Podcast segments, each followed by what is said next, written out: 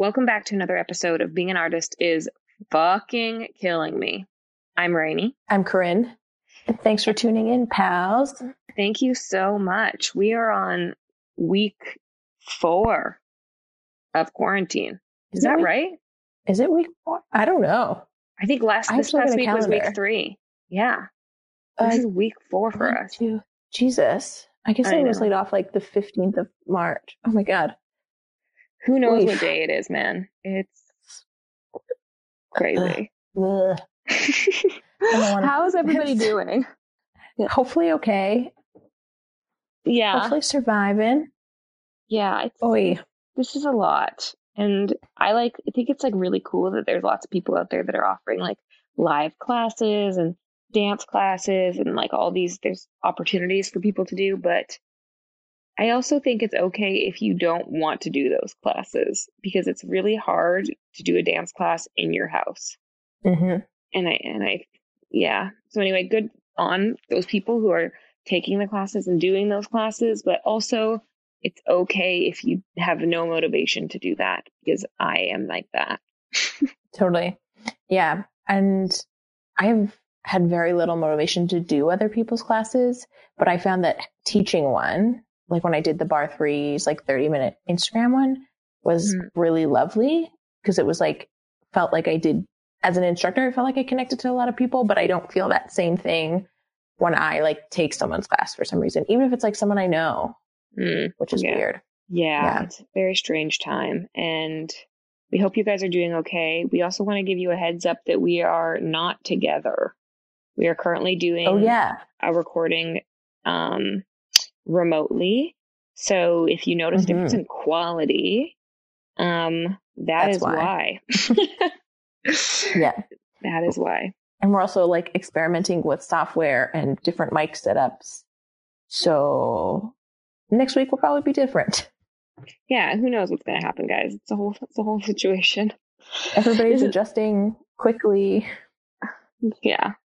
This is also our last backlogged episode that we have for you. So we are going to have to figure out something new for next week, whether it's just going to be like the two of us discussing um, something, which Mhm. maybe maybe it will be in this format, like remotely again.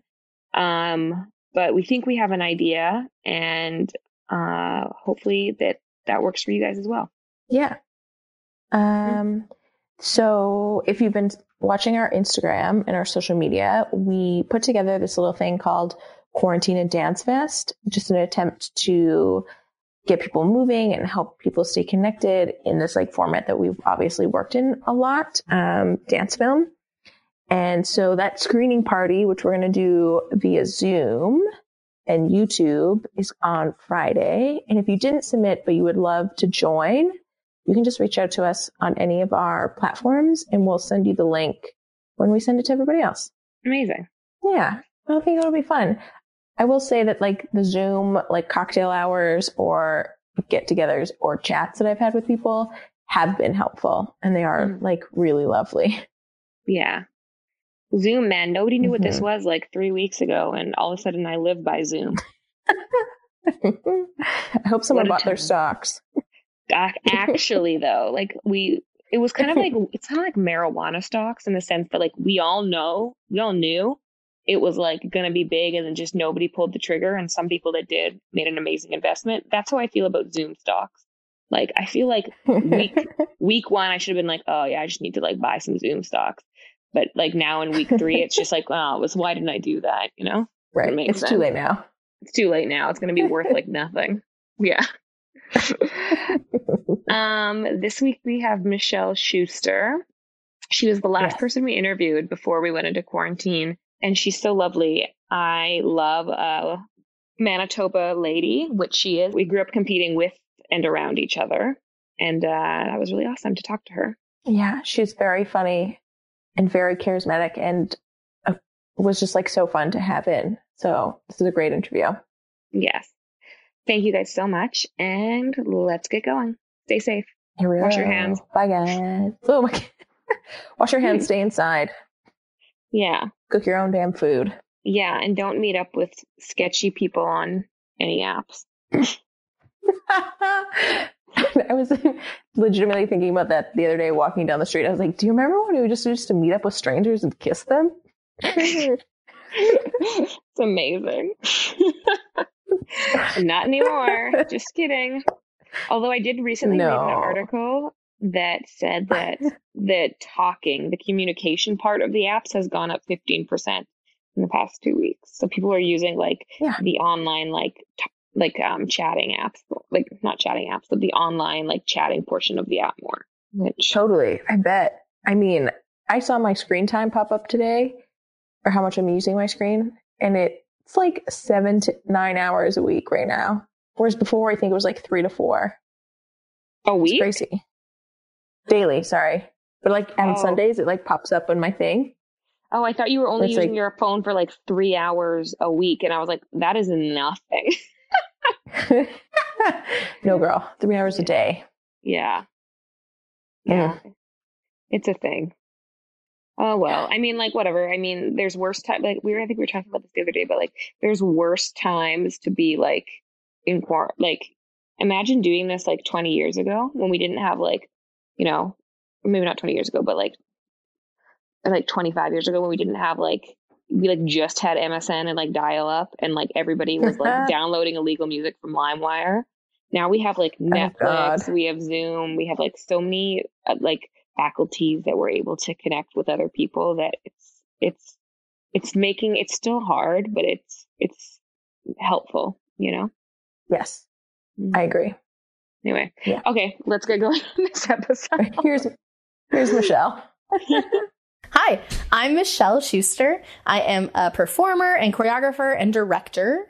And I usually work in musical theater, but I've got a lot of experience in the dance world as well. Um, okay, I know exactly what I want to ask you first off. Okay. Um, and you probably talk about this like a lot, but I want to talk about when Grease came and you were understudying for them and you didn't go on stage once. Yeah. Um, How Maurice was what? What? Maurice? Grease. Oh, Grease. I thought you said Maurice. I was like, Maurice Chouinard? What? No, Grease. So Michelle Grease. was in the in the second. I was in both. You were in both of the when Yes. Grease came to Toronto. Toronto, Yeah. And I. Yeah, you maybe just like talk about it. Um, so the first time, so I swung Grease. I covered all the ensemble, and I covered Miss Lynch, and I covered Jan, and I was super actually really excited. It was like this big contract that everyone in Toronto wanted. Yeah. If like I remember going to the original open call and being like, "Whoa, this is New York!" Like it felt really legit. Um, and then like you get that call and you're like, "Oh my god, this is amazing! This is it." And uh, my agent was like, "You're you're wanted as a swing and an understudy," and I was like, "Yeah, like that, I've been training that my whole life for that. I love like separating my brain like that, and I was super excited." And we get into rehearsals, and it's very weird being a swing. Um, truthfully, I think it's like the hardest thing I've ever experienced because you're asked to be so involved, and yet like no one is talking to you, and no one is including you. So you're like, I want to be in on these like important conversations about the story and like what's happening, and yet no You're one is feeling like- including me. Yeah. But they're like, oh, but also you have to save the show. And I was like, cool, cool, cool. I hate that. Um, so anyways, I just found myself, I was also assistant dance captain. So I was like, great, I'm going to dive into like that. So I charted out literally the entire show. I had it blocked out. So like if person A went on, cause the swing, the swing fall down was really messy. If Danny went out, Kenickie was supposed to become Danny, Eugene would become Kenickie. One of the understudy, like it was such a bad, they just hadn't really thought about it, I don't think to the nth degree. And so I had plotted like everything out. I felt so prepared. And then we get into the theater and I don't go on and I don't go on and I don't go on. And it's probably like a month and a half In the first. the first time. And I go to the Uh, main dance captain and I'm like, I like really want to go on just one time so I know if I know the show. Mm. I'm truthfully like very worried that yeah, I've been practicing all the dances and I'm not worried about the dances, but there were so many elements. We had to roller skate, we had to do lifts, we had to do like partnering. Like it was it just felt very scary. And then we decide I'm going on the first weekend in December. I like invite all my friends. I'm like, this is my time. Like, yes. Two days before, Danny goes out, Sandy goes out, everyone goes on. Everyone is on in a track that like they don't know, honestly, because Marty is now Sandy. Patty Simcox is Marty. Um, Sarah in the ensembles is now Patty. I'm in her ensemble track, which is like it's not the one I had been like really focused on because she never gets sick. So I was like, it won't be her. All the men are trickled down. It was like a mess, but somehow we like made it through. Um, sort of. And uh, so then December happens and people like kind of get sick, but not too much. I end up going on a couple times. I get to go on for Miss Lynch on Boxing Day, and my mom was here, and it was like Oh. very cute.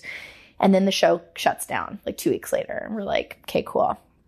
And uh, so then, whatever, it ended. I did another project in the in the mid time, and then I get a message from my agent being like, "It's happening again." I'm like, "What do you mean it's happening again?" They're like, "It's happening again," and like they want you in to swing again. I was like, "I don't know." Like I really didn't like love that, but then it's like the money and it's happening, and all the things were like, just it do it like. and you get to live in your house. Like that's a big thing. Like at a certain point, a couple years before that, or maybe even the year before that, I had lived t- three months in Newfoundland, two months in Winnipeg, five months in Halifax, mm-hmm. and I was like, I just want to be in my space. So then I was just like, you know what, I'm going to do it. So we go back, we recast it. Half of us are coming back, and half of us are brand new. I'm covering the same tracks, but like things have changed a little bit. I feel like I'm so confident I can go on for any track, and I don't go on for like three months. And I sit backstage, and I felt mentally so unwell. I felt like every time I'd come in, I was like hoping people were sick or hurt, or like it made me feel awful. Truthfully, and I was like, I'm not that person. I've never been someone to be like, I need to tear you down to build myself up but it was like being in a room and having people be like, I don't want to do the show today. And I'd be like, let me do the show. Like, let me do anything. Um, and we had a lot of like young actresses and actors and, you know, they, I don't think they appreciated like what they had. Um, and not against them. It's just like, you don't know. We don't do a lot of commercial theater really in Canada anymore. We do a lot of regional theater. Um, and commercial theater, there's so many rules and, and, different things. So I think like we just weren't prepared for it. So I just sat backstage and truthfully was like very miserable. And then I started making these like stupid Instagram stories um, called Swing Life, Swing Strife. and I would just film things like whether it was sometimes they were funny and sometimes they were serious, you know, and sometimes I would explain to people like what we actually do or I'd show them like during a show, there's four swings um, two guys, two girls. All the guys got to go on, and none of the girls went on. Um, and we film ourselves like doing the hand jive to be like, we still know it, everything's fine. Um, but it was like kind of, it was just like a really bad headspace, truthfully. And I liked the job of it, and I liked the concept of being like, I have to be prepared to do anything. But then after two months, like, I don't know if I could have actually gone on. I, I felt like I was so removed. Um, and, and like when you're doing a show for that long, people, you've built things into it. You've added your own takes. And I'm like, I, w- I was so far removed at that point that I think it would have been like very hard. Um, but didn't stop me from wanting to do it. I, and the worst part was like in theater, you have to sit there the whole show pretty much. So I had to be there, you know, at least 45 before the show because worst case, I would get the call at like the half. Mm-hmm. So I was just like sitting there ready with like a base foundation on, just being like, I'm ready. And then as the months got on, it was like I'd show up at the half in a sweatpant and like hair in a top of my, you know, a fuzzy bun and was just so over it. Yeah. Is that like an exceptional case of never being a swing and never being in the show? Or is that It's okay. So the thing is, like in the States, it's so different. right? it like people swing out willy nilly. Like they're like, I want to go away to like a theme park, and they're like, great. Here's Um, your swing. yeah, you have their people. lives. Yeah. Right. We're like, here- well, I want to like go visit my family. My Yeah. Sister did that to me. For Yeah. Don't read that. But yeah, like so it's like a different thing, and you pay out your understudy. Yeah. and then like great, it all is fine. So in Canada, a we like don't have the money to actually have proper understudies and swings usually. Mm. So it'll be like one person in the chorus who's like secretly lead, like understudying all the leads, and if they go on, the show's kind of screwed. They don't say that, but like everything would have to be changed. Wow. So then when a show comes along that they have understudies, they have swings, no one knows how to use them. They're not used properly. And I mean as like actors. So like I can think of a time where an, an actor in, in Grease was like very, very sick, but like was in tears about the concept of like calling out because like people will think they're weak or they're this or they're that. And I was like, this is why we have the swings and the understudies. Like, it felt very backwards, but it wasn't her fault. She, like, truthfully was like, I don't want a stigma, like, put against me.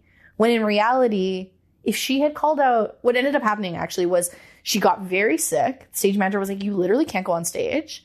And then she was out of the show for like a week and a half because she like didn't let herself get better. She could have taken one day or two days off at the beginning Right. and we, and it would have been fine. Um, you know, and I think that's like something just to like learn. But yeah, it's a weird thing where you don't get swings and you don't get understudies, so you don't understand that like they're not there to take your job. Right. They're not there to do it better than you. They're trying to save the show. Yeah. And I think like that was a weird thing. And I know I've had friends at you know Stratford and Shaw who've swung and and they're kind of on the same page, being like people don't understand how like emotionally difficult it is. Right. just to put yourself in that headspace is so so not ideal. You're like, I just love performing and I love theater, and now I'm sitting backstage like hoping, Right. right? Like you got the job and yet you like don't have the job. There's also like this thing of working for something and then like getting not validation, but like getting something out of working so hard. And I feel like in that swing life, you're just like working so hard for something that you like are always like within reach of. Yeah. And then you just like don't get it. It's like when you slap an animal's paw away when they're trying to get Yeah, they're trying to move that glass. Yeah. Yeah. well, yeah, and it's funny too. Like you kind of nailed it on the head. It's it was like when I would go on the first time. Uh, at the very best, if I nailed it, I was like a seven or eight out of 10 You're never a ten out of ten because there's always an element of like I didn't know that, or like I forgot that line, or like I didn't move the bleacher, and and my my dresser, like God bless her, she saved my life. But she she would be like, you know what, Michelle, if you feel a seven out of ten, you're amazing. Like you're amazing because the show is fine. The show is fine, and no one in that audience like knew that like chorus roll number three didn't move the bleacher. Like nobody knows that. Um, and I'd be like beside myself, and like I find uh, as a choreographer and as a performer, like I'm such a perfectionist, and as a swing, you literally cannot be. You know, it's like uh, there was one point where like I had to do this like lift off a car, and I just got caught on the on a, a piece of the set, and it ripped my whole tights and my skin. I'm full bleeding and still doing grease lightning, being like, yes. I got off stage and my dresser was like, there's blood everywhere, and I'm like, awesome. Like this is the worst. You're like, do I have my period or am I? Yeah, am I just bleeding on the like grease lightning? Great, like take it with you. So it's like things like that, you know. And I remember that show being like, oh, I I also had, had like a pretty great show, you know. I felt like mm-hmm. really good about it, and then I was like, oh, but I also bled on stage, so like it wasn't a great show, right? Like it was a seven, a, a soft seven out of ten.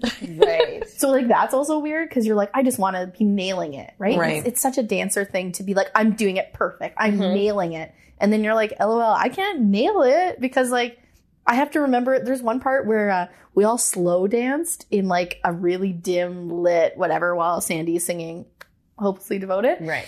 and I didn't know who my partner was because it had changed. So you were just like, Looking Well, around. No, so I was just like soft. I had my paws, like my hands. Excuse me, I call them paws.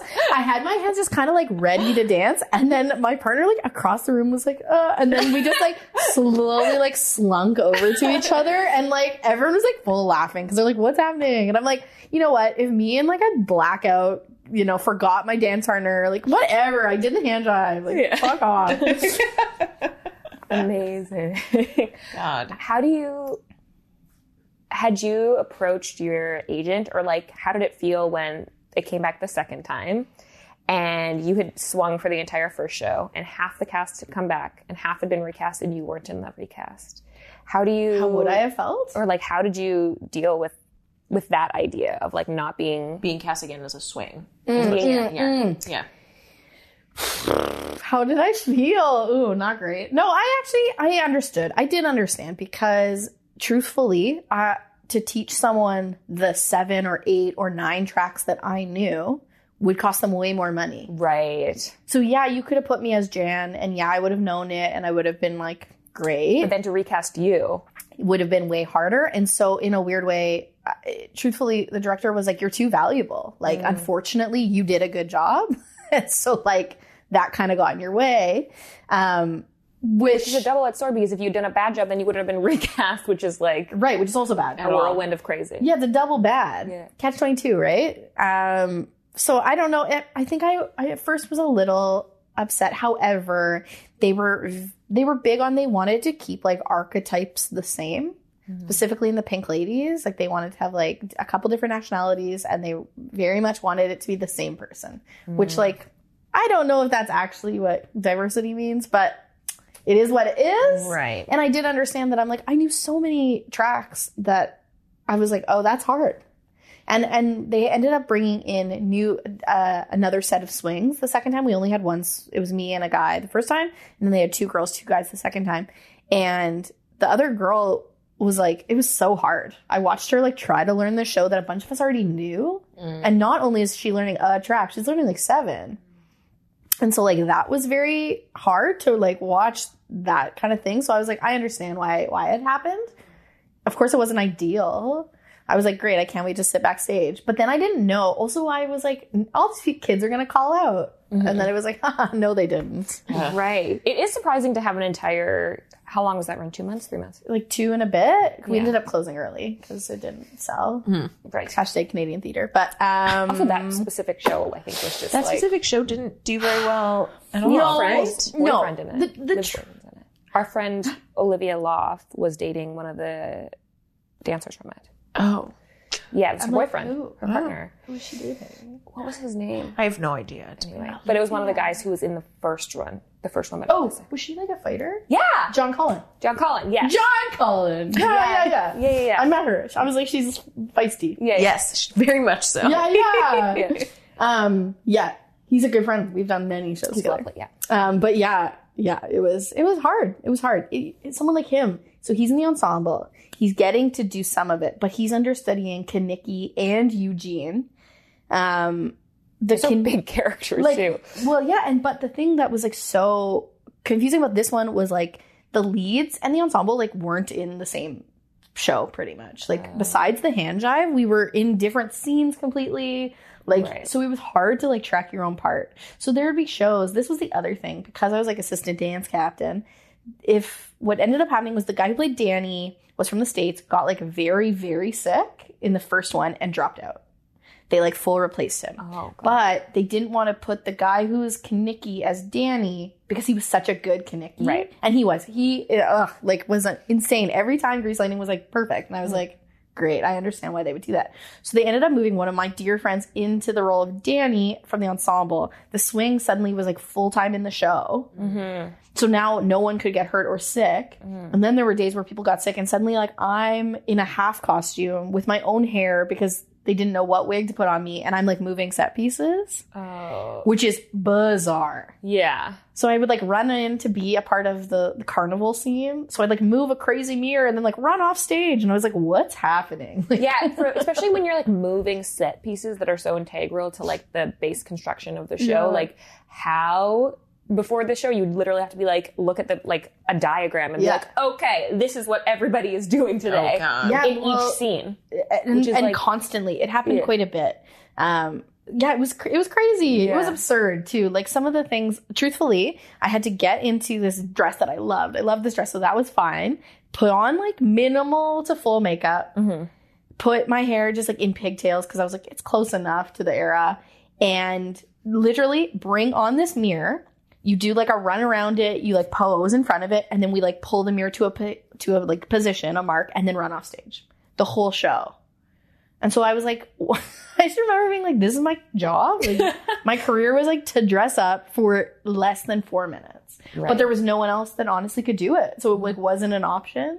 And i would have to if someone swung in uh, like a lead i had the script and i'd run around with them backstage being like put on your red shirt your first line is this Oh god. because truthfully there were just like wasn't time to do some of that stuff and we eventually like did understudy runs and swing runs and whatever but like it, we already had people swinging it Wow. so it was like too little too late a little bit Man.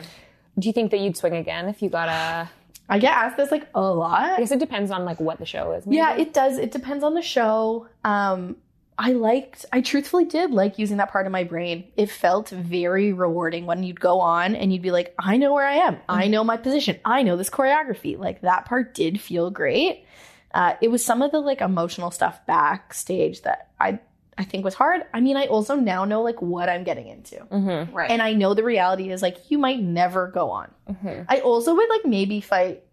I'd like make my agent fight for me to have at least like one show. Right. Like in your contract, you're gonna go on X let me go. Yeah, even like truthfully, like let me go on. If, it depends on how long the run is, but if it were to happen, I'd be like, let me like once a month, Mm. just one show a month. I'll go on whatever track you want, but like let me go in. Um, whereas like this, we didn't really have a leg to fight on. They were just like, Grease is happening again, go. Right. And it was like, okay. Yeah. So yeah, yes, the, s- a soft yes yeah. is the answer. That's so insane. really I hard. followed your Instagram when that was happening. yeah. I well, because this was the thing. Like, I was like, "What else do you do?" At first, it was like I'd run the show backstage, and then I was like, "I can't friggin' run the hand jive in a change room the size of a cubby anymore. I can't do it. I oh. can't do it. Right. right? It's not like there's like a huge space that I could rehearse. No. So like that was like, yeah, it was hard. It was very hard. Hmm. But yeah, and so I turned to Instagram, and you know what? It was funny. Like I had so many people reach out and be like, "Yeah, swinging's so hard. Like, thank you for telling people that." You know, or I had, God bless him, there was a cast member. He's young, and the second time we did it, and he was like, "Do you feel bad just being a swing?" And I was like, "Okay, okay." What do you mean like, just a swing? like, right, right. I was mean, like, I know everybody's part. Like, fuck you. Well, and especially I was like, I'm also D- like DCing, and like I I know literally the show better than any person. Yeah. I did. I pref- I saw over 136 runs of that show. Wow. I'm like, come at me. Like I know it better than anyone. Right, yeah. like it's insane. Right. That's so Can I ask you about money? Yeah. Um, so if you're swinging, is your money different than when you actually go on? So it depends. Um, in that contract, no. Okay. So I, you start at a slightly higher base fee, and then you're As just paid that consistently. Yeah. Okay. So you're swinging, you're getting paid slightly better than your cohorts on a daily. But if you go in, nothing happens. But if you don't go in, nothing happens. Right. Um, if you're in the ensemble and you're covering a track, you usually will get paid a little extra if you go in. Okay. Then there's also this like weird world where like the day, um, if you go, uh, this is another show. This is a, a while ago, but we ended up having a couple people get really sick, and we had a lot of swing-ins, and we didn't have a swing. We didn't have really understudies, and so I got an extra line in the show. I got to like say a chorus line, and I like held a pitchfork, and it was like phenomenal. And I got paid. Was it Beauty and the Beast? It was Shrek, but like close. yeah, at the beginning of Shrek, they like it's not like the movie. They like tell the story of like little Fiona and like little Shrek, and then like these villagers like come out to get Shrek, and then he's like rah, but it's like a kid. Anyway, whatever. So I get to hold this pitchfork, and I have this line, um, and like a sung line. That was the other thing. In the, in one of the songs, there was like an, another character that now had been removed because he was playing Donkey. Mm. So now I'm covering this one line, and so I got an extra sixteenth added to my pay mm. because it's like a different track. It's not what had been written. And then there's all these little rules where if you get a contract that says as cast, they can like kind of mess with it a little bit more because then it's like in an emergency you can cover certain things. Okay. But if you're given a track that's like you're playing Shrek and suddenly you have to move a set piece, that's like so many different things, which is why having understudies and swings can really help you out and be way cheaper in the long run Right. if something bad happens, which like God forbid, obviously we don't want that, but if something bad happens, theaters can end up losing so much money because now they're paying all these extra fees and dues Right. and and it, it gets like really really messy. I have a question. If mm-hmm. something ha- were to happen where there was supposed to be somebody, you know, moving something, like for mm-hmm. example, like the bench, Yeah. and you didn't like move the bench, so then one of like the major cast members moves the bench to get to get it off or to Right. accommodate for the scene. Then do they, in that situation, if it's like a spur of the moment on stage reaction to something, Right.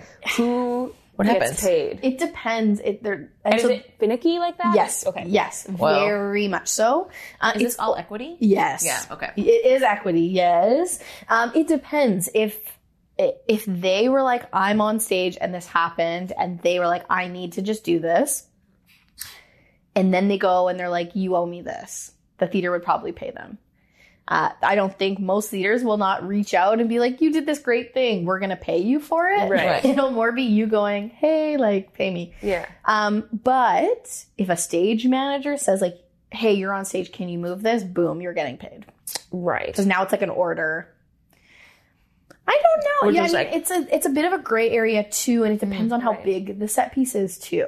Uh, if it's like a table or something I can pick up with two hands easily, that becomes a prop. If it's something that like physically is like hard to move, that's a set piece. Right. And there's different rules to go with that. But it's also because like Grease was it's called like a sector two contract, which is like all your big Mirvish leaders. We don't really have a lot of those in Canada. No. And those rules are very finicky. Mm-hmm. Whereas like your regional like theater production, they're a little looser. Right. So that that kind of comes into it, but it it can get pretty messy, Yeah. because it's like, yeah, but I had to move this thing. But did you have to, or could someone have done it, or could a stagehand have done it? And like, mm-hmm. there's a lot of rules with IATSE members, which like I don't even know the half of it. But if a stagehand like walks on stage, that can be like they can, we can be fined, they can be fined. Like there's all these things, unless it's been like a it's like an emergency or like something Yeah. where someone it's like a health or a hazard. a hazard exactly. Yeah. so it can get really crazy. But like um, with grease there was a time we hadn't actually gotten to do a proper um, dress rehearsal. Right. which is like very much against the rules. Yeah. and they were like we it sort of happened. And then god bless our like amazing stage manager went into like a diabetic coma shock and was in the hospital. So now we have a new stage manager coming in to like call our show for the first time. It was a preview but still you're like technically you have to have done a run before you have an audience. And we didn't. And the set piece flew in quicker than like people were ready and it hit an actor and he was fine. It was like light enough. Flew um, it was a giant um, like projection screen. Oh, that came down. it came down. And he was in his mark but we hadn't actually done that scene. And so technically the mark should have been more downstage but like no one had really clocked it. And it was such a quick little bit part that like no one had been like emergency emergency. So like this like set piece comes and kind of gives him a little boop and he's just like kind of out of it and is like fine but is like i'm acting and i'm fine. And i'm watching the audience being like and like we all they they had to pay a bunch of fees and dues because like a an actor got hurt. B we didn't run a rehearsal. Like it could have been way worse. Like Right. Poor Thank stage God. manager too. Like the first of all, the pressure she is under, or he, He- sorry, he, but She- still, is like under to like do that, and then yeah for that to happen, that's like probably his worst nightmare. right that's, you know, that's like the it's a worst Yeah. case scenario and like i picture like our stage manager who had been with us all this time is like in a hospital like very sick and is like how's everything going and we're like what like don't ask us like go to the hospital like Yeah. be like in the hospital and like get better Oh, um so like yeah it was crazy grease was crazy the fact that I came back for a second time and was still crazy. crazier. it got crazier. I know. And like looking back, I'm like, when something is like not going great, like maybe don't do it a second time. Like for that's myself, always like what was weird to me that they decided to do it a second time. It was I, like, I think the truth was like they had rented the Winter Garden. Like they needed to. They had yeah, Yeah. I think you'd like they'd spend too much money, and so they were like, we're gonna make it back, and like.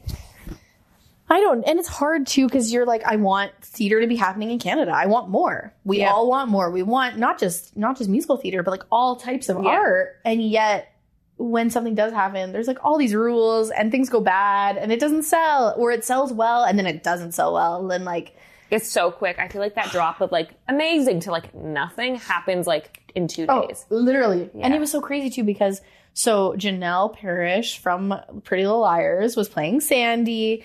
And so the first month we had like tweens on tweens on tweens Right. and like hundreds of them at the stage door. Like Janelle signed my like face. oh my god. also one of the girls from Katie, yeah. from Mur- uh, How to Get Away with Murder. How to Get Away with Murder, right? Yeah. Yeah. Um, and so it was just like crazy. Yeah, but know I that's, remembered that's like a slightly like more mature audience. Right. Pretty Yeah. Little Liars is like your teen bops, right? And like my mom. Like shout out to my mom who like loved Pretty Little Liars and met her and was like, "It's Mona," and I was like, "We don't call her that." Please don't do but she was very excited. But so we we had all these kids, and then Christmas happened, and then all these kids got tickets for Christmas to see Janel and whatever. Mm. And then that like week of Christmas ended, and it was like, and no one wants to see Grease. Greece has finished, and it also was Christmas time, and like people want to like see Christmas things or things that are like very family orientated, and like although Grease. We know the movie and like it is like generational. It's also like pretty raunchy and it's it's a little more aggressive than like the family movie that everybody knows. Right. Um, like they're they're actually gangs. They're gangs, and we don't like talk about that. Um, and so you know, and there's there's And like Sandy's underage, right? well, and and we talk, there's so many oh minor. things. So like, let's just talk about the message. Right. Is a, a lot. There's so many problems. with. Like I don't have time to do that. Yeah. but yeah, so I mean, we have all the time right now. I'm like, okay, so Grease. But Let's dissect it. yeah, but there were so many things. Like there's mm. there was a line about a gang bang. Yeah. And so they were like, "Do we take it out?" And then they were like, "Yes, we take it out." Like, there's no and like There's no need it's, for it. It's in the movie, but no one. It's such a but up up, and we like move on. Yeah. Whereas in the musical, it like was not. It felt like very like, ew, this is uncomfortable. Like, really, we're gonna watch this like seventeen year old girl. I put air quotes because like obviously we're older, but like. It, I don't know. So there was lots of like issues like that, and then like truthfully, I just think it, it's not the best show in the world. No. I'm gonna put it out there. Grease is not the best show in the world, and so at a certain point, if you're not going to completely change it or do something wild with it, Yeah. we know it. Was Grease Yeah. a movie first or a musical first? Yeah, mm, mm, musical, musical, musical. A musical, and then it was Then it was changed to a movie, and the movie got really famous. And in the movie, they cleaned it up a lot. They Right. took it out of Boston completely, yeah. Right. which like I don't really understand Where why. is it in placed in the L.A. in, LA, in the movie. yeah. Is it? Yeah, it's like loose LA. Loose LA? And she's obviously not from there. She's from a different country, right? But in the script, like Sandy's not from like Australia or like England. She's Right. like just from another state. Right. Right. So like that's a weird twist on it. But it was things like um our our Sandy didn't have a blonde wig. Like, She wasn't blonde. Yeah, it was because like Janel. she's like a beautiful tan Hawaiian girl and like doesn't need to have fake blonde hair. And people lost their minds Yeah. people were like, "That's that. not Sandy," and we're like, "Whoa!" Like re- rewind a little bit. Like, Right. That's not Olivia Newton-John. You're Right. you are correct, but it also like isn't Olivia Newton-John.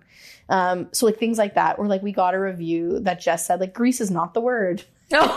and it was like awesome, awesome. And and truthfully, in Toronto, you get a bad review, like you're a little bit you're you're screwed. Sketch. It's sketchy in Toronto with like critics and right? And like, yeah, maybe they were right, maybe they were wrong. It doesn't matter, but like, that's not constructive. That doesn't really. I don't know. I mean the whole critics in Toronto is like a very weird. It's bizarre. weird thing. It's bizarre. Yeah. We want more art, but then we're like, look at all this bad art, and we're like, whoa, Right. you can't have both. Right. But yeah, so little things. I think little things kind of hurt us really early on, Yeah.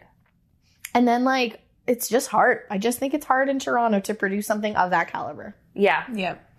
And it's really only Mirvish doing for musicals, right? Well, yeah, and then like Which to- is like they're hiring all Americans. Well, because they're just bringing in tours. Yeah. So then Yeah, they're they not just bringing have in to new pay- productions. No, they Yeah. just have to pay a fee. They don't have to pay for choreography. They don't have to pay for like all these things. Right. And so Canadians are like mad that all these tours are coming in, and I I don't disagree. I'm kind of like, can we not do a Canadian production? Right. Um, but I'm also like, yeah, but I've watched how hard and how much money that can be. Right. And so I'm like, I, I get it. I Right. understand why theater companies are scared to do it. Yeah, there's a lot of like risk and not a lot of reward. Mm-hmm. It sounds like like anything. I feel like that's like restaurant industry. Basically, any industry we're all involved in. It like just isn't. Yeah, it's just hard to be a human. Yeah. Yeah. Yeah. um, Definitely. I mean, this is kind of off topic, but did you just did anyone else see that Seth Rogen did like a live tweeting of Cats, the Cats movie because it's dead. On. I didn't. That's funny. and he like in the first tweet, it's just like I just started watching the Cats movie and. They've said Jellicle Cats 200,000 times and I don't know what it is. Jellicle cats? Because it's like the whole first song is like Jellicle Cats. And the da, da, da, da. It's like a whole. Yeah, it's based on a poem. Yeah. Oh my god. It's very strange. I haven't seen it. No, me neither. But I just like when we were thinking about movies too, Yeah. I, like adapting things that are weird. That was like the first thing. Yeah, I mean, that was weird. Yes. You're not wrong. Yeah. Um, something we were talking about before we started getting into it. Mm-hmm. Um, you started noticing a difference. This is like going back to dance. Mm-hmm. Um, and how you were treated on stage in competitions versus how you were treated on s- or in conventions and places that you were learning. Yeah. Um, so I'd said that I, growing up, like competed and, and went to conventions quite often. Um, my mom was phenomenal at being like, great, let's like fly somewhere, let's drive somewhere, let's like get you out there. That's the best like learning conventions are awesome. You're learning from like at least five teachers, sometimes up to 8 And like every class is a different teacher, is a different style.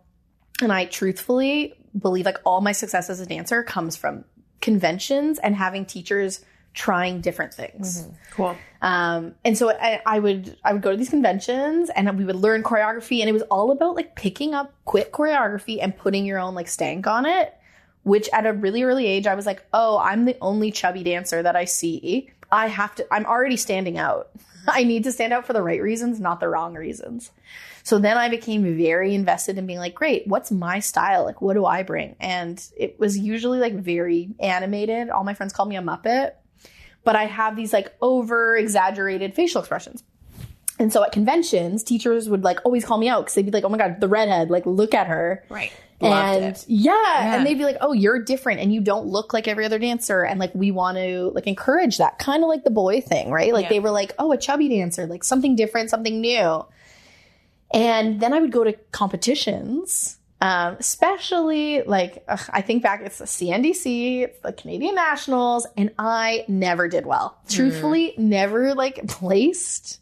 Um, maybe in tap and in musical theater, I could like get there, but like jazz lyrical, never, never, never. And I would listen to the tapes, and it would be like, uh, you know, well, based on her body type, blah blah blah, and I'd be like twelve, and be Yeah. like, oh, like, uh, right? This is also something I want to come back to later, but like just sh- stupid shit adjudicators say in Yeah. videos that is anyway. We'll come That has nothing to do with what they're supposed to be doing. Yeah. Yeah. And um yeah, so I I just started noticing that like I wasn't doing well at competitions, but I could do quite well at conventions.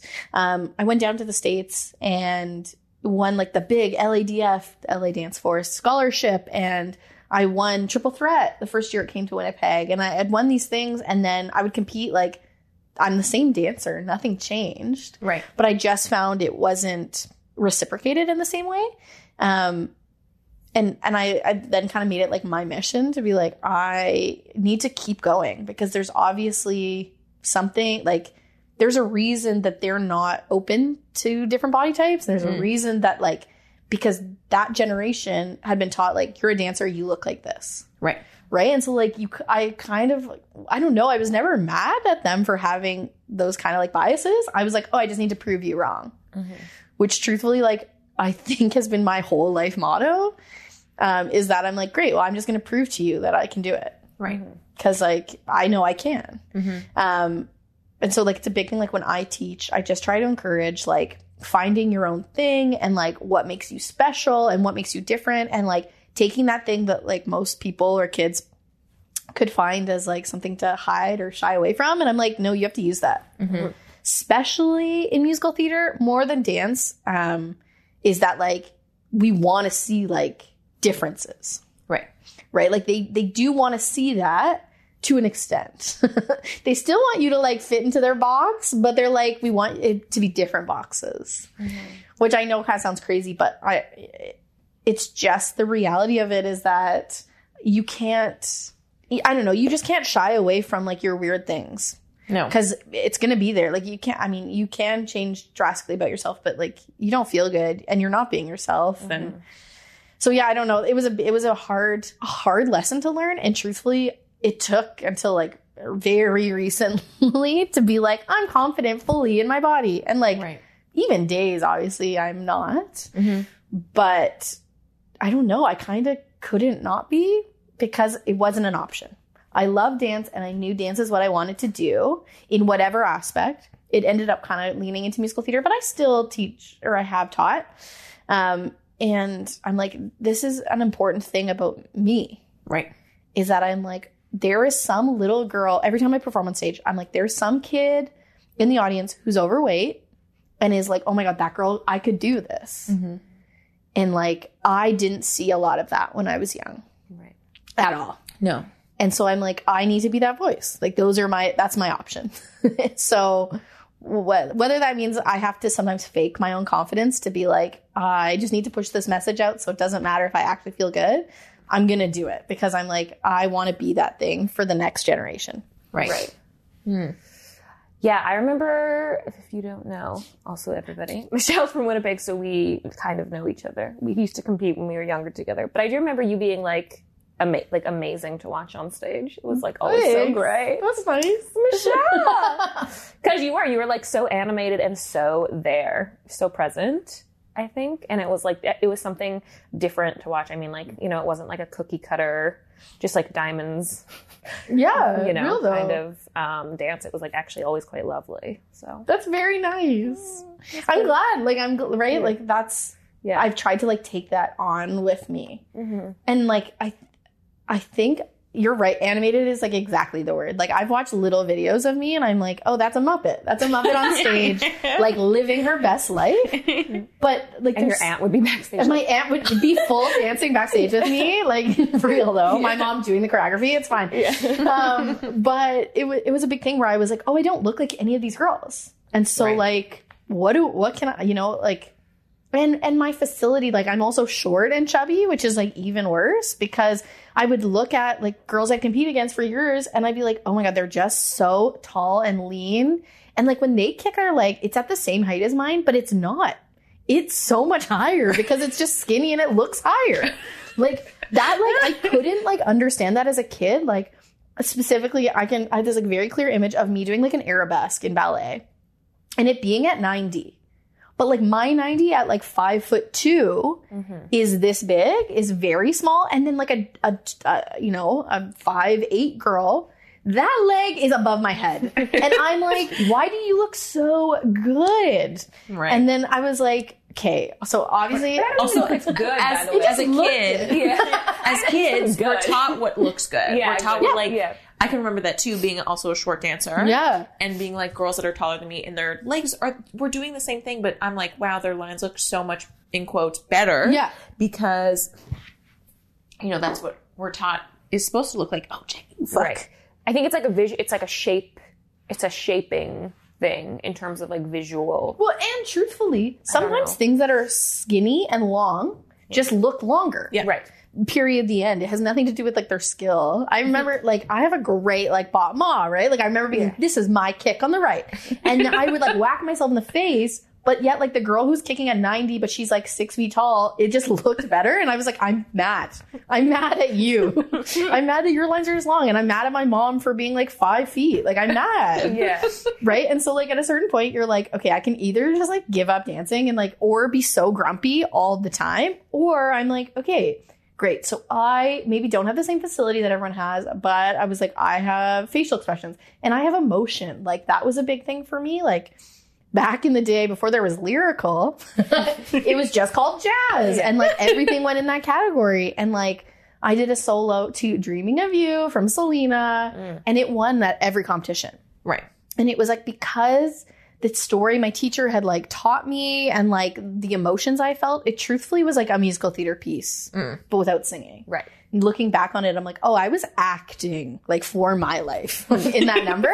Um, and, and like in that moment, I was like, there were girls who were doing these beautiful, I'm not a turner by any stretch, you know, I can do my basics, but that's about it. And I remember competing against a friend of mine who had these beautiful flatte turns at like quite a young age and like perfect turnout and like the exact right rotation. And I was like, I'm never going to dance like Robin.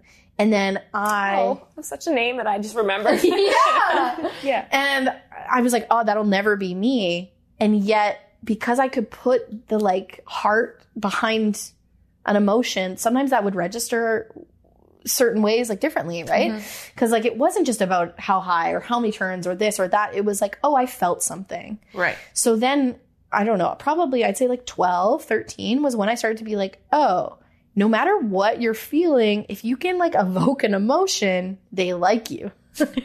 they enjoy it Right. right? And like I go and think like I used to go. We saw every show when I was a kid. Mom took me to literally any theater that happened, which like God bless. And I, the shows that I felt things are the shows that still to this day I'm like, oh, that's one of my favorite shows. Like, mm-hmm. is it or does it just have like such a good feeling? Mm-hmm. Right. So like I think that's like a I don't know, it's a huge factor. But that's so nice. Thank you. That's a very nice thing. Oh. Also, Robin, I forgot about. I, I I know. I lots of names. Strange thing. Shout out to Winnipeg. Shout out to prairies. what, a, what a thing. It's Shout out to Patsy. Swayze. Yeah, that's crazy. Everybody's trauma. Oh God. uh, it's yeah. Dance. The dance world is weird for young kids. Still. Yeah. Yeah. Yeah. I don't know. It's what was the experience when you moved into like a more professional setting with that? Oh yeah. Um, Because you talked a lot about from the competition standpoint. yeah, so I went to theater school and I was like all of a sudden in dance classes with people who had never danced before, but like they were an advanced dancer. Um, so right. I quickly was like, oh, like musical theater is like not what competition dance was. Right. And I think I like knew that, but not to that degree. So then I started to realize like, oh, in musical theater, it's all about like archetypes. And like you're the funny best friend, or you're the ingenue, you're the lead, or you're the this or the that. And everything is about like you're a type, you're a type. And I started getting cast in roles in theater school where I was always like the adult or the older woman. And I was like, I'm not old. Right. And I didn't like understand that start of a change. Um, but I was like heavier and I had like a, a, a lower set voice. So and I wasn't like hairspray came, you like were gonna be cast as an older person. Right. yeah, truthfully, like I played every every show I did. Even I played Mother Superior in Nunsense. She's like written as like sixty years old, and they were like, "You're the closest." I'm like, "What? What do you mean?" but I was like, "Oh, I understand that in a school setting, yeah, I probably was because like I wasn't this cute little like innocent first nun type of thing. Mm. Like I." I'm a little more lived in, I guess we'll say. but you know, I just came I came with my own sensibility. Right. And I and truthfully, I would love to play that part in like 30 years because man, it's awesome. But but I had all these parts on my resume that I was like, I'm an old woman. then I started auditioning. I graduated, started auditioning, and they'd be like, Why why did you play all these parts? Like you're very young. And I was like, Oh, I don't I don't know. God. it's just what they gave me in school. And so I had prepped all this material that was way uh, way older than what I like should have been singing. Right. But I had put myself that I couldn't be a lead. You're you're not cute enough. You're not pretty. You're not this little mini like innocent Disney princess. Yeah. Yeah. And so then I was like, oh, then I must be old. Like there's nothing else. I don't know. And so then I started like auditioning professionally and I booked a couple shows where I was like, young lady, you're like, you know, these younger teen esque parts. And I was like, I'm youthful as fuck. This is awesome. so it was the reality of like, oh, okay. So sometimes you have to like look at what you're being compared to. Mm-hmm. So yeah, in theater school, I probably it made sense. All the parts I played, I I will hopefully or could play again in another 20 years. Right. Mm-hmm. I did understand it loosely. But it was this reality where I was like, "Oh, I like put myself in this box and therefore I like cast myself out before I even like had the chance." Mm-hmm. So then there was like a middle phase where I was going to so many auditions. I just wanted to be seen at everything and I wanted people to know who I was. And I was getting told like I was getting cut like really early in in auditions and I was like, "Well, that's weird. Like I danced the shit out of it." Right. And then I started to like really look at the girls who were being kept and and unfortunately lots of times they're they're thin. Yeah. thin and tall mm-hmm. and these legs that come up to my boobs and you know and i started to be like oh oh okay. I kind of thought i had like passed that in dance competition world. Like i thought we were like moving forward but then i was like oh we're not really. Yeah. so then it started to get to a point where like I just made sure that I danced my literal hardest every single time I auditioned. Mm-hmm. A female who will remain nameless once said to me like, "It's so easy for you because you walk in and you're the only like fat girl, so like you're not being compared to anyone. So like that must be so much easier." And I'm telling you, did I not take out my hoops and was like, "We're gonna fight. Like, we're gonna fight." And wow, you're a cunt. you, you- truthfully, I, I just said to her, like, look, when you walk in a room, they want you to be good. You're just not good enough. When I walk in a room, I have to be better than every single girl for them to even consider and hiring not just like a little bit better by a fucking margin. I have to yeah. be the thing that everyone goes, whoa, who's that? Yes.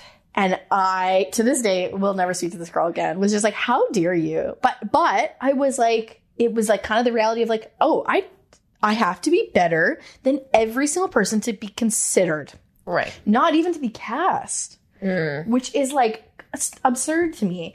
And like right Yeah. now, theater's taking this like beautiful, like we're all diverse and etc. And I'm like, yeah, people of color exist. Like put them on the Yeah. friggin' stage. But we're not talking about body diversity at all. And it's funny because one of my good friends, who I think was on your podcast, Daniel Williston, and I played lovers in theater school all the time because like we're both big and fat, and they're like, "Great, you have to be lovers," because like a skinny person can't fall in love with a fat person, and we're like, "Great." Oh my god. But he's also like the most talented person, so I was like, "Great, I'd rather wonderful. him be my scene partner." Like, get out of here. Mm-hmm. But anyway, so. things like that were like a big problem but we would kind of laugh about how like once we got out of it people were talking about diversity, but they were only talking about it in certain bubbles. So they were saying like, great, Daniel can play the fat, funny friend. You can play the like funny sidekick whose like joke is like waka waka, I'm fat or I'm eating. In Grease, Grease is a great example. The character of Jan in four different scenes, it says in parentheses, is eating blank. Hmm. Oh, because she's fat, therefore she is eating. Hmm. I'm like, first off, yeah, I don't mind eating a prop on stage, not scared. but like, really? Oh, skinny people don't eat? They don't eat in their bedroom. Like, what? That was like crazy to me. Mm-hmm. Um, and we're just, I just feel like theater is like so, it feels like we're crawling. Mm-hmm. Mm. They're like, we're diverse, we're this, we're that. But I'm like, it's not fast enough because diversity just doesn't mean one thing. Right. And like, there's this whole kind of conversation going on right now that like diversity means bringing in people that are different, but they're not different, right? Like eh, people, people of color and people of different body shapes and people of different sexualities. We should, there should just be a neutral playing field. We shouldn't have to call it diverse casting. Mm-hmm. Right. We should just call it casting and we should understand that people are fucking different. Mm-hmm. So, I mean, my big thing is I go in now to audition and I'm like, this is who I am. I'm unapologetic. I'm not going to change who I am. I'm too old for that. Right. And I, it's crazy to me. We kind of talked about this before, but like as a kid, definitely had lots of eating disorder, lots of issues. When I was at my like most unhealthy, I still was chubby because my body is short and fat. Like it's like I And you can't. mean most unhealthy as in like I was my weren't- skinniest, and I Skinniest, was and I was not eating and I was making myself sick and I still was chubby. right. And like the reality is like some bodies don't shape the same way, Yeah. Right. right? And I just think that's like something that we we don't delve in. Yeah, I could be a little thinner and I could lose a little bit here or there, of course. And it's not like I don't work out, but I'm so active. Right. I go to the gym all the time. I'm dancing literally all the time, but my body just doesn't doesn't want to shape like that. So I feel like I can't go in trying to change that because it doesn't work. Right. I was sick and it didn't work. So uh, what's what's why why put yourself in that? Um, but the big thing is when it comes back to casting is that you can be different body types and play different parts. You can be an ingenue, you can be that lead beautiful female and have a little extra weight. Yep. Because like course. This may shock people, but fat people fall in love too, right? Like, why? Why is it only we're only like limiting it to this like bizarre? It is a weird mindset that like is created in story types that like oh, Yeah. oh you're only allowed to be in love if you are Skinny and beautiful. skinny and beautiful and blonde. and your Or- partner also has to be beautiful. yeah. Right. If if he's fat, like look away. Mm-hmm. Which is like what? That's crazy, and that's Right. why hairspray happened, and everyone's like, oh, hairspray, and I'm like, look, yeah, do I want to play Tracy? Tracy Turnblad? Of course, It's I great fucking, character. of course, I want to play that part. Yes, that's like actually my life. I'm like, oh, a girl who's like, I'm fat, and now I want to dance. Me, but that's really the only story we're telling.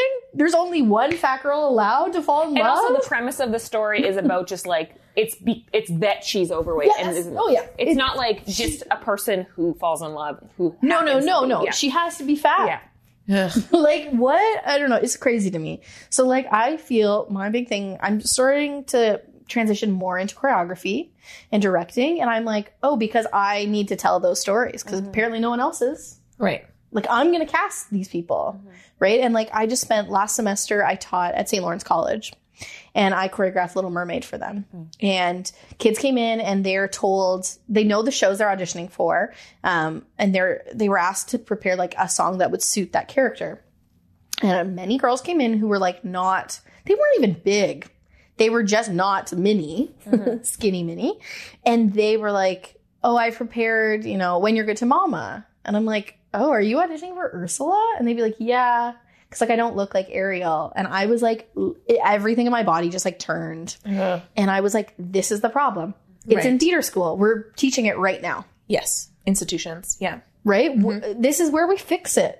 Right. Because unfortunately, the industry, we're not there yet. We're not there yet. But in a theater school where it's about learning and education, is that not the exact place where that Right. could happen? And wouldn't you want to teach your students how to play diverse characters? So, like, I'm like, you should know all those parts. You should Right. be able to understand each character and like be diverse. Well, and it's so funny because Ariel's a great a great part for this. So we all think of her as this like pretty Disney princess, but in the reality, she's like a bit of a weirdo. She like keeps a bunch of shit in a cave, She's a hoarder. She's also a weirdo. and she, none of her sisters like her because she's like so weird and quirky, and like talks to talks to the animals, and like is is an odd duck, Yeah. right? She's an odd girl, and who's also willing to like tell her dad to fuck off. Right. That's like a ballsy thing at at like fifteen Right. right? So you have this like weirdo stereotype, but in the movie, we've she's pretty and she's lovely. Mm-hmm. Period. The end. But in reality, like that's the weird girl who like sat at the back hallway at your school, mm-hmm. right? So so then it's like, is that not the perfect role where we could push the boundaries a little bit? Right. She doesn't have to be in a fucking seashell bra. But also, like, I'm chubby and I'll wear a seashell bra and I'll rock the hell out of it. Like, right? Just because I'm bigger doesn't equal I'm self conscious of my body. Right. Right. That's another weird thing. I get asked. I did Rocky Horror um, in Thunder Bay, and I was in like a panty on stage. Truthfully, like a panty and a corset. My tits were like up to my chin, and I remember being like, "Am I wearing this on stage? Like, is this what's going to happen?" And I was like, "Yeah, it is. Hmm. Yeah, it is. It is. It's just going to fucking happen." And there was a night where we were at the stage door, and a woman came up to me and was like, "You danced so hard." And it was awesome. I've never seen like a big girl dance like that. And I was like, yeah, bitch. Yeah. What's up? Right. And I've had, I've been lucky enough that I've had lots of people come up to me and be like, oh my gosh, I remember you in the show. And I'm like, right, I know why you remembered me. Right. But they're like, it was, we saw something different. We saw mm-hmm. someone real on stage. And it's, it's not to take away from those beautiful, skinny, tall girls. God bless. I love them, but I'm not them. Right. And so I'm like, I can't pretend to be. no. It, Right. it, it's not going to work. Right. and you can't force yourself to try to be like them because it'll Right. you'll never you'll never work if you try to be someone you're Literally not. never work. Yeah. Speaking of costuming too, how many mm-hmm. and I just know this from like the contemporary-ish world is like how many times like I've had friends who like aren't even considered like, you know, that that are skinny like we're talking about skinny girls who have been Yeah. told that they don't fit into costumes and that's why they're not being cast. Yeah. Which is like a whole situation. just it's so fucked up. Um, yeah. Uh, I've been pretty lucky that most theater costumes are being made, Mhm. um, or they can be adjusted now. Mm. We it's gotten so much better, so much better. Um, but it's not great. I've had it's it's not. I've never been told like you don't fit in the costume, but it's something like I've been given a pair of tights that are a 4X. And I'm like, "Oh, I'm an extra large, maybe a 1X." Like I'm I'm a thick girl, but I'm I'm not that thick. Yeah. And they're like, "Oh, well like we found these. They're like close enough." And I'm like, Whoa. I and then I put these tights on and they literally come up to my chin and like I can put my whole body in them. And I'm like, Are you sure? Oh, you come out, you're like, like, I'm like, okay, like just re- imagining you coming out in a pair of Am tights. I wearing like a sock on stage? Like, is that what's happening? so, where I had a designer who was just like, I don't really know what to do with, and like didn't say it, but just like did the hand gesture of like belly to boob ratio, and I was like, awesome. So, like, that's not great. However, I have had some of the most amazing costume designers. I was working at a theater and uh, the costume lady was a was a thicker lady, and it was actually when I was doing Shrek. And she pulled me aside and was like, "I'm hand making your costume because I want it to be perfect. I want you to look amazing on that stage." And she never said why, but I was like, I know why. I know because you don't see women that look like us on stage. I knew that. Um, and my costume was fucking beautiful. Um, it was like hand bejeweled. And Did you get to keep fit. it because it was made for you? No, Oh. no, because they're like, if some skinny girl will just corset her in there. Yeah. Well, it's taking the seams. Yeah, will just cut it out. Yeah. like when I was doing trying to find dresses for like Nostrovia, which is like the the show I did, Mm-hmm. it was like trying to find in this like 1950s era, and like the worst time for bodies. finding basically any dress that I had like liked. It was like and like I mean I had like some very thin girls in that show who were like beautiful and amazing and like you know um but like it was either like it like fit that but like finding dresses for people that were either like this or like finding dresses for it was like the extremes. It was never like and that was just because all the costumes were like from that like era and none of I wasn't like hand making costumes. No, I don't know, yeah. I don't know how to fucking sew. Yeah. And I was like renting costumes, but I would like be like, oh, this dress, and they'd be like, oh, this is like a twenty three waist, and I'd be like, Yeah, you're like one, two, which is like great for some, but like I was like trying to think Right. like that wouldn't fit like Or it was so weird. It would like fit them in the body, and then the boobs would be like nothing, yeah, right.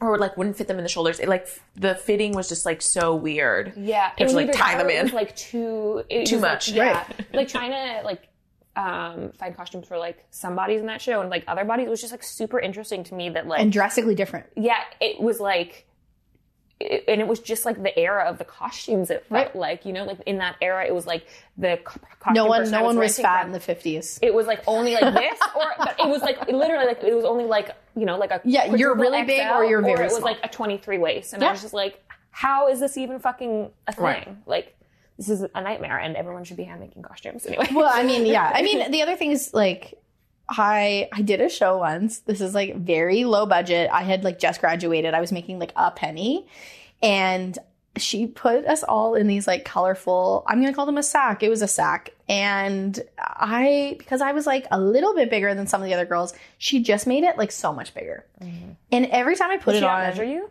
She did. I don't know. She, yeah, she fucking measured me, but like I don't know what she does behind the scenes. But like the skinny girl, her dress was like so tight, and mine was like she could join in in my dress. so I was in this like green sack on stage, and I was like every time that scene happened, it was like a like such heavy dancing that I was just like I'm in the front, I'm in the center of the fucking You're just number like holding your dress, and I'm in a sack. I'm in a sack, and I wish I was dead. And so I, my mom flew out to see the show, and she was like, "That dress just looks disgusting on you. Like it looks disgusting. You look like a house, but like you're not a house. But like that dress makes you look so bad." And I was like, "No, I know." Shout out, my mom's the most honest. Yeah. Audrey will tell you the truth always, and is a seamstress, so like knows a dress. yeah. Did So she, she like bring it home? I'll fix it. so she goes, just take it. Just take it and we'll fix it tonight. And I'm like, I can't take my costume. She goes, What what are they gonna do with it? Like they're not fixing it, they're not washing it based on the look of it. Yeah. So I stole my dress. I stole two costumes. And I just took them home and I brought them back and all of a sudden I had a waist and I had a new oh. trim and a seam because she like hadn't anyways, whatever. She hem them. Not well. Ugh. Not well, not well. You know, she's in a rush. It's too big of a dress. Anyway, and so all of a sudden I like Too many stitches. yeah, too much, too much. so I all of a sudden like had this like nice sword. Well, we'll say it was Nicer. as nice as she could have made. Yeah. It was still a sack, but it was a sack with a waist. Right. I have a waist. I have an hourglass. Give me a waist. I'll give you the hips, you know? Um, and yeah, and then she came back, the costume designer came the last week of the show and she was like, Oh my gosh, she was like, I just want to take a picture of you in that dress. It looks so good. I was like, Did you tell her? Your "No, I mom? didn't tell Were you just like her." this in the picture? No, literally, I'm like, I don't know. I never saw, but I just like, come on. How funny is that? Like, I'm so proud of my work. LOL, it's not your work. You're a monster. Hope she's not listening. Hey, girl.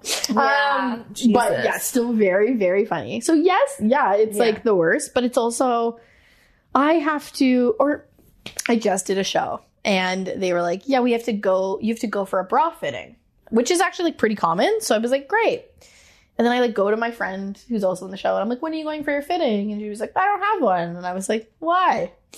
Why did I? She was like, oh, I don't, I don't know. I don't know. I don't have a fitting. So I like go, I have to go to this fancy bra store and like where the lady like tells me about my nipples and I'm like, cool, cool, cool. Love that. Yeah, and get this like amazing bra, like God bless, and I got to keep that one. But none of the other girls, because they were like, oh, they can wear like a basic bra of that era. Right. But the but the designer was like, I'm just worried if we put you in one of those, it's gonna hurt your back because it's not supportive in the same way. Right. Um, in like she was great and she ended up like explaining why and whatever. But there even like as much as four months ago, I was like, why do I have to have this stupid fitting? Like right. it's not my fault I have big boobs. But it's even moments like that that are just like triggering. Yeah. Well, because then you remember when you're 12 and you have big boobs and you're like, I toppled over. right? Like it all comes back to like, and this horrible experience I had. Right. But it ended up being great and she was great and it all was fine. But it was like, Maybe that information beforehand would have been nice. right. You know? So I you're not like walking into it just like not having eaten in the past 24 hours because you're the only one having it. I'm for- so you're like, worried. Yeah. Yeah. But it's real. Like that kind of stuff happens uh, like more often than not where it's like they're trying to take precautions and they're trying to be like respectful of your body. right. But it still feels like you're the only one or Right. You They're know, like tiptoeing around it in a weird way that isn't. it almost makes it worse but doesn't. Yeah. I don't know. neither way is good, but I, I know I have a body. I'm very aware. I live in it every day. They don't have to like be weird about it. Right. Mm-hmm. But I do understand some people are sensitive, right? So I'm sure they're like toeing a weird line. Right. So I try to just be like my outspoken self right away so that they know I'm not weird about it. So like mm-hmm. even if it's something like I'll make a comment being like, yeah, as long as my, you know, something fits or, you know, try to make a little like butt up up so that at least it like calms them down. So they know that you have like a sense of humor around it. Yeah. And like I don't feel weird about it, you don't get to feel weird about it. Mm-hmm. Totally. It's not your. Yeah. It's my body. I gotta go on stage. You're fine. Mm-hmm. yeah. Oh. Hundred percent. Um, I wanted to ask you like one more question before we Please. have to wrap. Um, you were talking about an eating like eating disorders. How did you like fall into that, and then how did you pull yourself back up? Is it still something that you deal with? Yeah. Um, started pretty young. Um, I danced at a studio that was like very ballet focused, and uh, a lot of those girls ended up going to like the professional division in RWB, and were like beautiful technicians, beautiful ballerinas.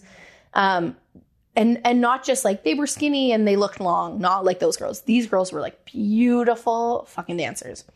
And um, I had you know, a couple, uh, one teacher in particular, she was just always talking about my size. She would always say, like, I'm belly in, belly in. And I would be like, she would say that to other girls, but it wasn't the same. Like, it wasn't the same. And, you know, it would be, she would walk by me, like, if she was correcting, like, at the bar, and she would just go, and I was like, Did Whoa. you, like, Just get me. like and I, I you know and at that point i was probably about 13 14 and i i had questioned my body before but that was like kind of the like it pushed over a little bit where i just was like oh my body's not good enough um, which is like ugh, i have so many issues about that but that was kind of what i felt. And i would win these competitions and the the director of the school would be like did you deserve it? Or but did you see this person compete? Or did you see i really thought she was going to beat you. And i was like what? Like what a horrible like mindset to be in. Also, how do you say that to a 14 year old? Like, how without do you shame Or to say, say it. it. I mean, how do you say it to a human being? Yeah. But then how A do you child. say it to a child? Yeah. Yeah. and uh yeah so it kind of started uh, ish around there i I, yeah, it started with like I would just skip a meal. I just like wouldn't eat lunch, and then it was like or breakfast, and then dinner I would pick at, and then I felt really sick, and then I like passed out in dance class once, and like that was a big thing. And you know, the worst part is like, especially at that age, you're so secretive already Yeah. right? You're already at that phase where you're like, I don't want my mom to know anything about my life. Mm-hmm. And me and my mom are very, very close. And so it was like whenever I could, I'd just be so sneaky about things. And then I realized that like it wasn't working for me. So I was like, great. I'm gonna I'm gonna make myself throw up. I'd heard people do it for years. Like I'd heard, you know, all these stories, especially in dance. In the ballet world. Or like they're eating toilet paper. Remember that? Like everyone was talking about that. Do you remember this? In Winnipeg, don't they talked that. about it that like if you want to get skinny, you would eat toilet paper because it would fill up your stomach. Oh my and god. you would think you were you're full. It would happen during weigh-ins at RWB. a lot. Right. Yeah. This is the What? thing. yeah.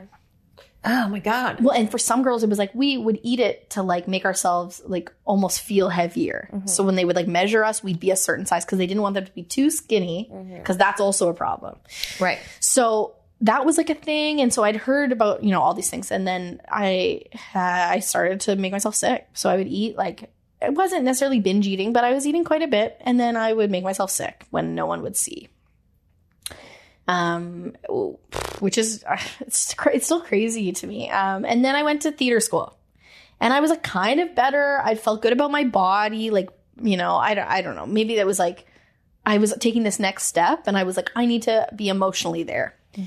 And I had a ballet teacher who was just as bad as my old teacher. And one time she said to me after Thanksgiving weekend, she was like, "Oh, Thanksgiving wasn't good to you." Whoa. And I was like, you're right. Like it wasn't good to me. Like not even one second did I like think to fight back. Right. I just immediately went back to that like 13 year old girl and was like, yeah, my body's not good enough. Cool.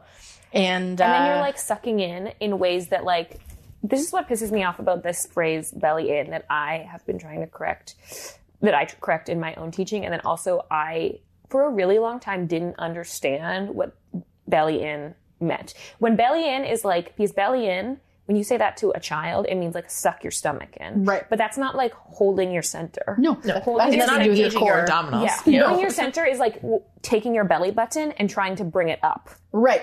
So you should say really like belly up. Right. Or like belly button, move your belly button up to your sternum. Or like Right, it's right, not right. moving it inwards. This Yeah. is like causing a hunch. Yeah. Well, stretch. Yeah. Like lo- elongate. Yeah. and like just like even engaging those abs. It's not belly in is like really confusing. Mm-hmm. Yeah. And like wasn't a phrase that I ever I didn't like my brain personally didn't get that like belly in meant engage your abs until university.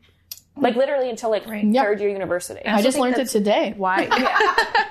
I also think that's like really important why to use like anatomical words for body Yeah. parts, even when teaching young kids, mm-hmm. because it reinstates in them in a really young age that their bodies are real things and like mm-hmm. muscle groups are like real things mm-hmm. that do different help you with different things not just like your belly which we attribute to like where your food goes Yeah, and, like- eating. yeah Eating. Mm-hmm. It's eating, right? Everything is like, look at my belly, like Pooh Bear, right? We do Yeah. poo, right? Belly in is like squeeze the bear. Yeah. right? We don't talk about like him engaging muscles, right? Like it's so yeah, that kind of was like a bad slope. Yeah. And then I found like there was a few other girls who maybe had some eating issues and like that was a really bad trigger for me. And and it wasn't even that I was unhappy. I was just like doing it cuz I knew it and I I, I ish liked the results, not even that much. And mm-hmm. and then there came a day where I I don't even it wasn't just like I don't know come to Jesus moment. It was just kind of like I'm so sick. My nails were yellow mm. and I looked sick Mm-hmm. I had these horrible bags under my eyes which I already have like in my real life mm-hmm. and I don't need to add them and then I was like having crazy abdominal issues and like digestive issues mm-hmm. and so I went to a doctor and I was like, what's happening? And he was like, oh, you like sort of have like, it seems like leaking acid in your body. Yeah. And I was like, huh? so I've apparently, after years of making myself sick, had like partially torn part of my esophagus, which is like quite common apparently. when you're throwing up constantly Yeah. yeah And so sometimes, uh, like the juices inside the esophagus are like floating around. ooh And if something connects with them, it's like the most absurd version of acid reflux. okay Is like the best way to explain it. Yeah. Um, so I tell like I tell people I'm allergic to tomatoes. I'm not actually allergic, but I will throw up. Right, 'cause because the- of this, because uh, tomatoes Are specifically the seeds are so acidic that it like burns my body. wow So the option is like I have to take pills, or there's like some crazy surgery apparently you can do. Is Um, it all nightshades or is it just tomatoes? It's hit or miss. I avoid most just to like be safe, but to, nothing has ever hurt me like a tomato has. Like a piece of pizza, like God bless, I love it, but now I like I can't. It's not worth it because man, that pain is horrible. Um, yeah, and so like I. It was like this doctor being like, "Yeah, this is like the problem. There's this surgery, but like there's so many complications. Like mm. it, it is very unlikely that it'll be good." Mm-hmm. And I was like, "Cool, cool, cool." And I was like alone in Ontario. Like called my mom, just like devastated, being like, "I don't know what to do." And at that point, she obviously we had talked about my childhood, and she was like, "Do you feel good about yourself? Like, do you feel good? Is it making you feel good?" And I was like, "No, I feel awful." Mm-hmm. And she was like, "Okay, great. Then like let's figure out how to stop that." Mm. So there's there was therapists in the world. There was just like being in touch with my body. I spent a lot of time just like naked or like very scantily dressed and just being like, look at your body. Like, be proud of your own friggin' body. Cause like my body's capable of so much. Why am I like being so horrible to it? And you, you kind of ask like, does it go away? And like, I don't think so. I think there's days where I wake up and I hate my body and I am tempted to, you know, maybe not eat that day or like, I'm just going to count my calories or like whatever. And then I have to be like, okay, whoa, that's like, they refer to him as like Ed. That's like your Ed. That's your eating disorder, or that's like your abusive boyfriend. And you just mm-hmm. need to like ignore him and you need mm-hmm. to like focus on you. And, and it's like, it's kind of cheesy, but every time I have a day where I feel really awful about my, my appearance, my physical, it's, oh, it's usually about my body. Um, I will post, um, kind of like a little sexy selfie and I usually try to post something like positive so that someone out there who is also in the same mindset or is not feeling great can be like, okay, this bitch can do it, so can I. Um, and so like I took my whole Instagram and I kind of changed like what it was about, and I wanted to be like my Instagram is about body positivity and whatever that means to me in that moment. And uh, it was a big thing where I was noticing if I post the same photo as maybe a more slender lady, it just looks sluttier because I have huge boobs. But it's not. It's a bathing suit or it's a bra or it's like whatever. Yeah. And so then I was like, great, I'm going to embrace that. So then I kind of like made this huge shift in my life, I'd say within the last like two, three years, being like, I fucking love my body. You can like it or you can not. You don't have to follow me. It's quite easy. Mm-hmm. Um, but now I've kind of like shifted my focus to being like, great, I want to help the people who can't help themselves right now. Right. And it's wild to see, like, yeah, of course I get creeps on Instagram, but the amount of like amazing, phenomenal women who reach out being like, I needed this. Mm-hmm. I like needed somebody to say the things you're saying. Mm-hmm. Because I felt like trash today and I didn't want to admit it. And I, I don't know if I've actually ever told people that it's when I feel my worst is when I do it, but it's it always makes me feel better. And not the like likes and the the superficial shit. It's it's these women and these people and some men. Oh my gosh, I have this beautiful friend who went to Sheridan and he's he's a curvy guy and like is maybe the most warm, beautiful human I've ever met in my whole life. And he was having so many issues with teachers just like not respecting him or giving him such a hard time or being like, great, fat, funny friend. Mm-hmm. And he would always reach out and be like, How do you do this? Like, how are you doing this? And so every time I post, it's like I picture him. There's like a couple like main people in my life where I'm like, I'm posting for you mm-hmm. Right. because I want you to have someone and so- someone to look at or somewhere to like envision yourself further on that I maybe didn't have or I didn't know I had. Maybe they existed and I just didn't even look at them. Um, so that's like totally like when I'm posting these like things that I know some of my friends are like, yeah, yeah, another selfie. And I'm like, yeah, but you don't understand like it's not just me being like, look at my teeth. it's like me being like, look at this friggin' body. Like I'm I'm here and I'm present and I'm like in it Yeah. join me or don't join me, but like it is what it is. So like that's a big thing. But no, the ans- the short answer is no. It doesn't ever go away. But it's just a matter of like when those things happen, how do I reframe it Right. so that I can use it for a positive and like forwarding motion? Right. yeah. Great. It's amazing. Um, is being an artist fucking killing you? Right now, It's A weird time to ask that. right question. now I'm hiding in isolation. So maybe. Um, not yet is the answer. Yeah. Not yet. It's hard though. It's hard, but there's ways to there's ways to take what's killing you and and make great art in it. Great. Amazing. Thank you so much, Michelle. Thanks. That was so great. great. Amazing. If people want to find you, where can they go? Um, my Instagram is Ms. M Z Shuster, M Z S H U S T E R. Perfect.